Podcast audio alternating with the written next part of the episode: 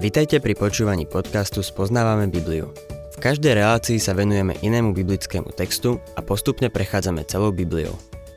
V dnešnom programe budeme rozoberať list Kolosonom.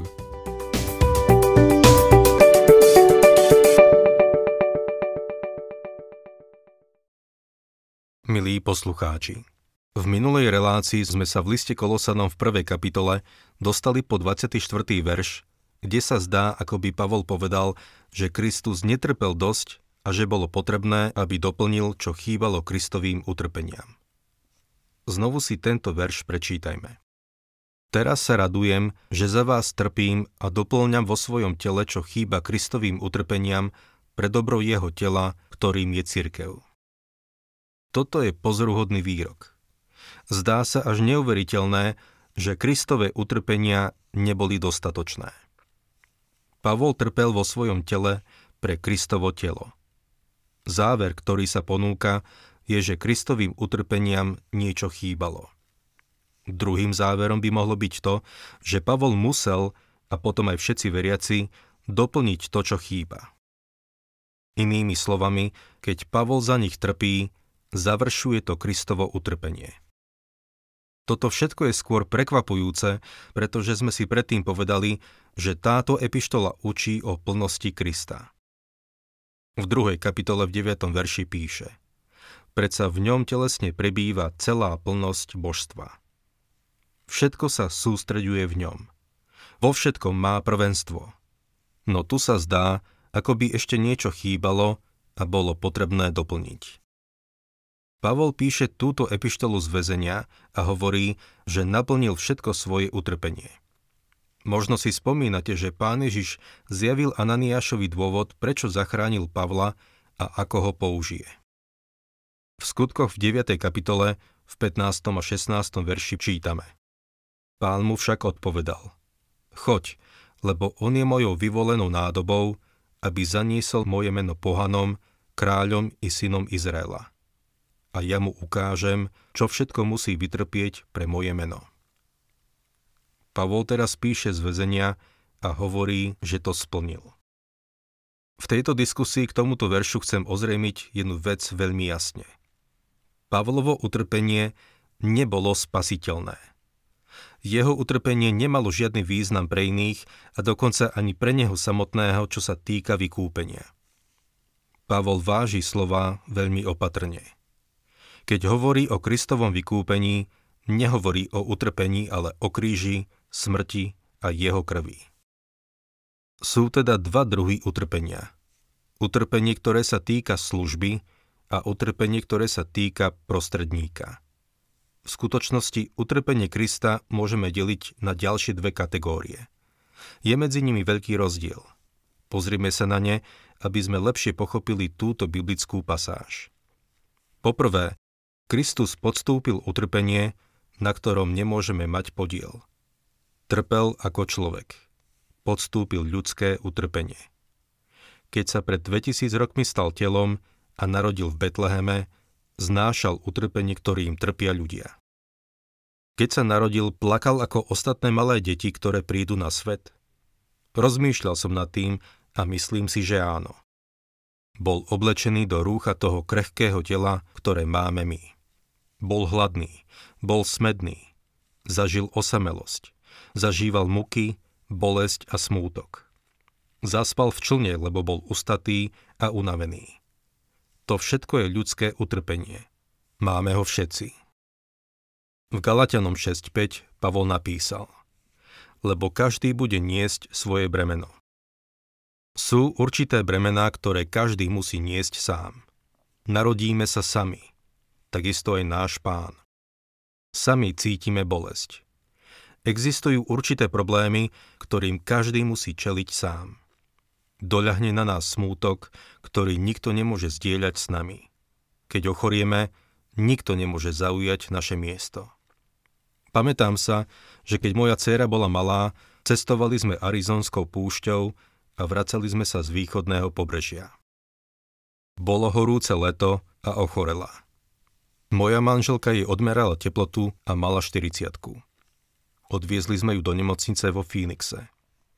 Keď tam ležela vo vysokej horúčke, Dal by som hocičo na svete, aby som mohol byť na jej mieste. Veľmi rád by som vzal jej teplotu, ale nemohol som. Sú veci, ktoré nemôžeme zdieľať. Raz nadíde čas, keď pôjdeme údolím smrti. Ľudsky povedané, všetci raz sami zomrieme. Preto je úžasné byť kresťanom a vedieť, že Ježiš bude vtedy s nami, lebo nikto nemôže s nami prejsť smrťou. Ježiš Kristus znášal ľudské utrpenie. To utrpenie, ktoré nemožno zdieľať. Druhé utrpenie, ktoré nemohol s nami zdieľať, bolo jeho utrpenie ako Božieho syna. On je Boh, no stotožnil sa s ľudstvom. Žiadny smrteľník nepodstúpil to, čo on podstúpil. Vo všetkom sa musel pripodobniť bratom a on sám trpel. Ale trpel ako Boží syn. Toto utrpenie vidíme v 69. žalme. V 12. a 13. verši sa píše, že pre opilcov sa stal posmešným príslovím. Oblíkol si vrecovinu. Ach, ako len trpel kvôli tomu, že bol Boží syn. Zajali ho. Veľkňazovi vojaci sa mu posmievali. Obliekli ho do plášťa a dali mu trňovú korunu. Hrali s ním rímsku hru, známu ako horúca ruka, zaviazali mu oči a potom ho vojaci udierali pesťou do tváre. Jeden z vojakov ho neudrel a keď mu odviazali oči, mal hádať, ktorý z nich ho neudrel. Ak by aj uhádol, nikdy by to nepriznali. Potom mu znovu zaviazali oči a hra pokračovala. Všetci ho bili, až kým sa jeho tvár nepodobala človeku. Tvár mu znetvorili ešte skôr, ako ho dali na kríž. Trpel tak, ako nikto iný lebo trpel ako Boží syn. A potom trpel ako obeď za hriech sveta. On je Boží baránok, ktorý sníma hriech sveta. Nikto z nás nemôže podstúpiť takéto utrpenie. Môžeme prijať jeho smrť za nás, môžeme si uvedomiť ten fakt, že zaujal naše miesto, ale nikdy nemôžeme zažiť to utrpenie. Na kríž išiel sám. Bol opustený Bohom a opustený ľuďmi. Jeho krv nebola krv mučeníka. Jeho krv bola obetná krv. Počas prvých troch hodín, čo vysel na kríži, človek vykonal to najhoršie. Od 9. ráno do poludnia bolo svetlo. Človek sa ukázal vo svojom najhoršom zle. Počas druhých troch hodín, od poludnia do tretej, bola tma. Vtedy Boh urobil to najlepšie. Vtedy sa kríž stal oltárom, na ktorom bol zabitý Boží baránok, aby sňal hriechy sveta. 1. Petrov 3.18 Veď aj Kristus trpel raz navždy za hriechy, spravodlivý za nespravodlivých. Toto utrpenie nemôže nikto z nás niesť. S nikým sa nemohol oň podeliť. Na druhej strane, Kristus podstúpil utrpenie, na ktorom môžeme mať podiel aj my. Toto je to utrpenie, o ktorom Pavol píše v 24. verši. Existuje utrpenie za spravodlivosť. V synagóge v Nazarete vo svojej očine Ježiš povedal Teraz však chcete zabiť mňa, človeka, ktorý vám povedal pravdu. Trpel za spravodlivosť a v Biblii sa píše, že rovnako budeme aj my. Peter ďalej píše Ale ak aj trpíte pre spravodlivosť, ste blahoslavení. Pavol napísal Timotejovi. A všetci, čo chcú žiť zbožne v Ježišovi Kristovi, budú prenasledovaní. Milý poslucháč, ak budeš žiť pre Boha, ak sa postavíš za to, čo je správne, ľudia ťa budú obchádzať. Keď sa rozdeľujú pozemské pocty, Božích ľudí obchádzajú. Svet zatracuje Božieho človeka chabou pochvalou a chváli ho chabým zatratením tak svet zaobchádza s Božími deťmi. Športovci sú velebení, ľudia v zábavnom priemysle sú chválení, politici sú chválení, profesori sú poctení, ale Božie deti nie. Ak sa postavíš za to, čo je správne v tomto svete, budeš trpieť za spravodlivosť. Pavol to chápal a napísal. Rimanom 8.36 Ako je napísané – pre teba nás usmrcujú deň čo deň, pokladajú nás za oce na zabitie. Taký je osud ľudí, ktorí sa postavia za Boha. Potom existuje utrpenie v miere, v akej sa stotožňujeme s Kristom pri hlásaní Evanielia. Ján píše, 1. Jánov 4.17 Veď aký je On, taký sme aj my na tomto svete. Pán Ježiš to povedal veľmi jasne. Ak vás svet nenávidí, vedzte, že mňa nenávidel skôr ako vás. Keby ste boli zo sveta, svet by miloval, čo je jeho. Keďže však nie ste zo sveta, ale ja som si vás vyvolil zo sveta, preto vás svet nenávidí. Ak nie si zo sveta, svet ťa bude nenávidieť. Popularita kresťana vo svete je v nepriamom úmere s jeho popularitou u Krista. Ak si ako kresťan populárny vo svete, potom nie si populárny u Krista. Ak budeš populárny u Krista, nebudeš populárny vo svete. Bože dieťa má zaujať správne miesto a stotožniť sa s Kristom. Keď trpíme pre Krista, Pán Ježiš takisto trpí skrze nás, skrze svoju církev. Možno si spomínate, že keď sa pán Ježiš zjavil Saulovi na ceste do Damasku, povedal mu Saul, Saul, prečo ma prenasleduješ? Ten mladý farizej bol prekvapený a zmetený. Saul Starzu si myslel, že prenasleduje kresťanov. Bol šokovaný, keď zistil, že vlastne prenasledoval pána Ježiša Krista. Peter napísal o našom utrpení toto. 1. Petrov, 4. kapitola, 12. a 13. verš. Milovaní, nebuďte prekvapení ohňom skúšky medzi vami, ktorý na vás prišiel, ako keby sa vám prihodilo niečo neobyčajné. Ale radujte sa, keď máte účasť na Kristových utrpeniach, aby ste sa s plesaním radovali, aj keď sa zjaví jeho sláva. Jedna vec je istá. Ak sa má dnes evanilium šíriť, niekto musí trpieť. Zosnulý doktor George Gill povedal, že keď sa nejaké dieťa narodí na svet, nejaká žena musí prežívať pôrodné bolesti. A dôvod, prečo nie je viac ľudí znovu zrodených, je ten, že veriaci nie sú ochotní prežívať pôrodné bolesti. Utrpenie nie je populárne, ale to je to, o čom Pavol hovorí v tomto verši. Všetci by sme radi videli prebudenie – Ľahko sa nám hovorí o svedčení, o žití pre Boha a podobných veciach. Milý poslucháč, ak sa má evanelium šíriť a ak ľudia majú byť spasení, niekto bude musieť za to zaplatiť. Koľko dávaš na to, aby sa šírilo Božie slovo? Čo ťa to naozaj stojí? Si ochotný trpieť za evanelium? Vráťme sa k nášmu textu a budem čítať 25. verš. Ja som sa stal jej služobníkom v súlade s Božím plánom, ktorý mi bol zverený pre vás, aby som takto naplnil Božie slovo. Boží plán je v grečine slovo ekonómia. Hovoríme o politickej ekonómii, domácej ekonómii, obchodnej ekonómii. Boh jedná s týmto svetom na základe inej ekonómii alebo správe, ale vždy je to na základe vykúpenia, ktoré je v Kristovi Ježišovi. Predtým, ako sa Ježiš narodil, ľudia obetovali malého baránka a očakávali príchod Krista. Neboli spasení tým malým baránkom, ale prinášali ho vo viere a boli spasení Kristom, ktorý potom jedného dňa za nich zomrel. To bola ekonómia alebo správa, ktorú Boh ustanovil pre Židov v starej zmluve. Dnes neobetujeme malého baránka, lebo dnes je to už historický fakt, že Kristus prišiel. My už len musíme v Neho uveriť. Ja som sa stal jej služobníkom v súlade s Božím plánom, ktorý mi bol zverený pre vás. Pavol píše pohanom v Kolosách.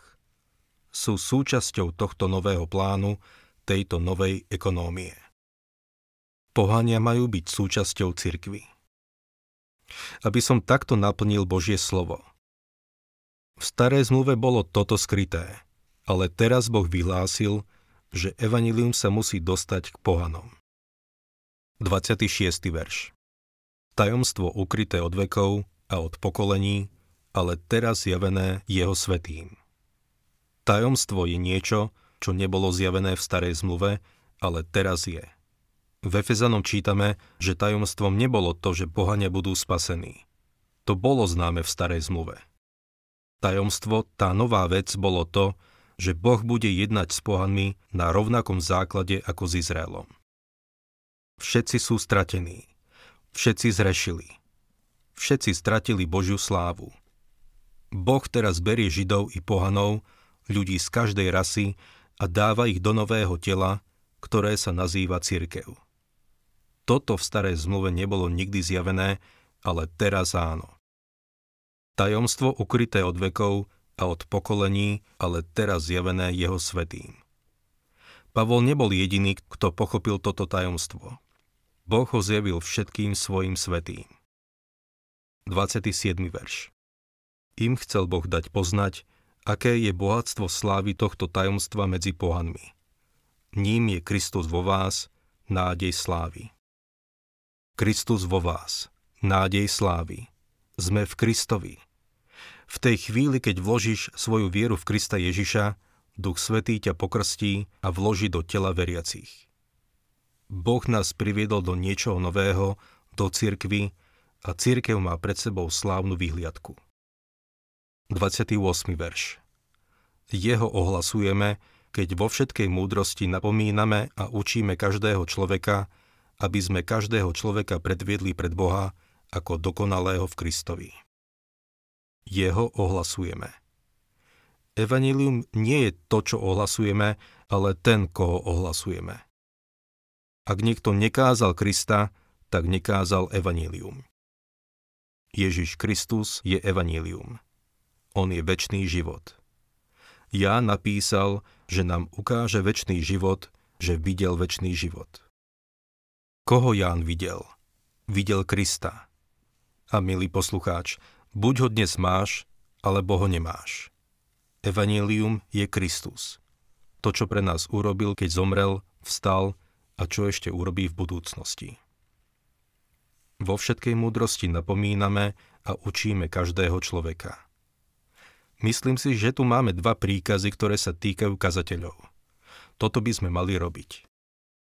Kážeme evanílium, aby sme získali hriešnikov pre Krista a aby sme ich zachránili pred budúcim hnevom a učíme každého človeka vo všetkej múdrosti.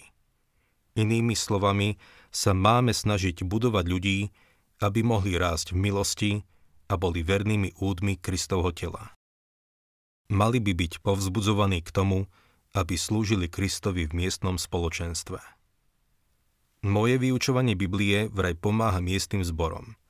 A to je dôvod, prečo ma tak veľa kazateľov podporuje v tejto krajine. Keby som to nerobil, nemohol by som povedať, že plním svoju službu. Aby sme každého človeka predviedli pred Boha ako dokonalého v Kristovi. Dokonalého v skutočnosti znamená úplného alebo dospelého. Toto je cieľ vyučovania Božieho slova. A na záver 29. verš. O to sa usilujem a zápasím s jeho mocou, ktorá vo mne mocne pôsobí. Pavol nám dáva svoje osobné svedectvo.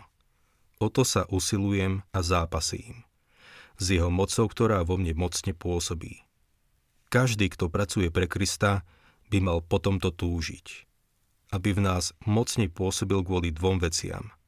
Šíriť evanílium aby ľudia boli spasení a potom ich budovať vo viere. Toto sú dve veci, ktoré by cirkev mala robiť.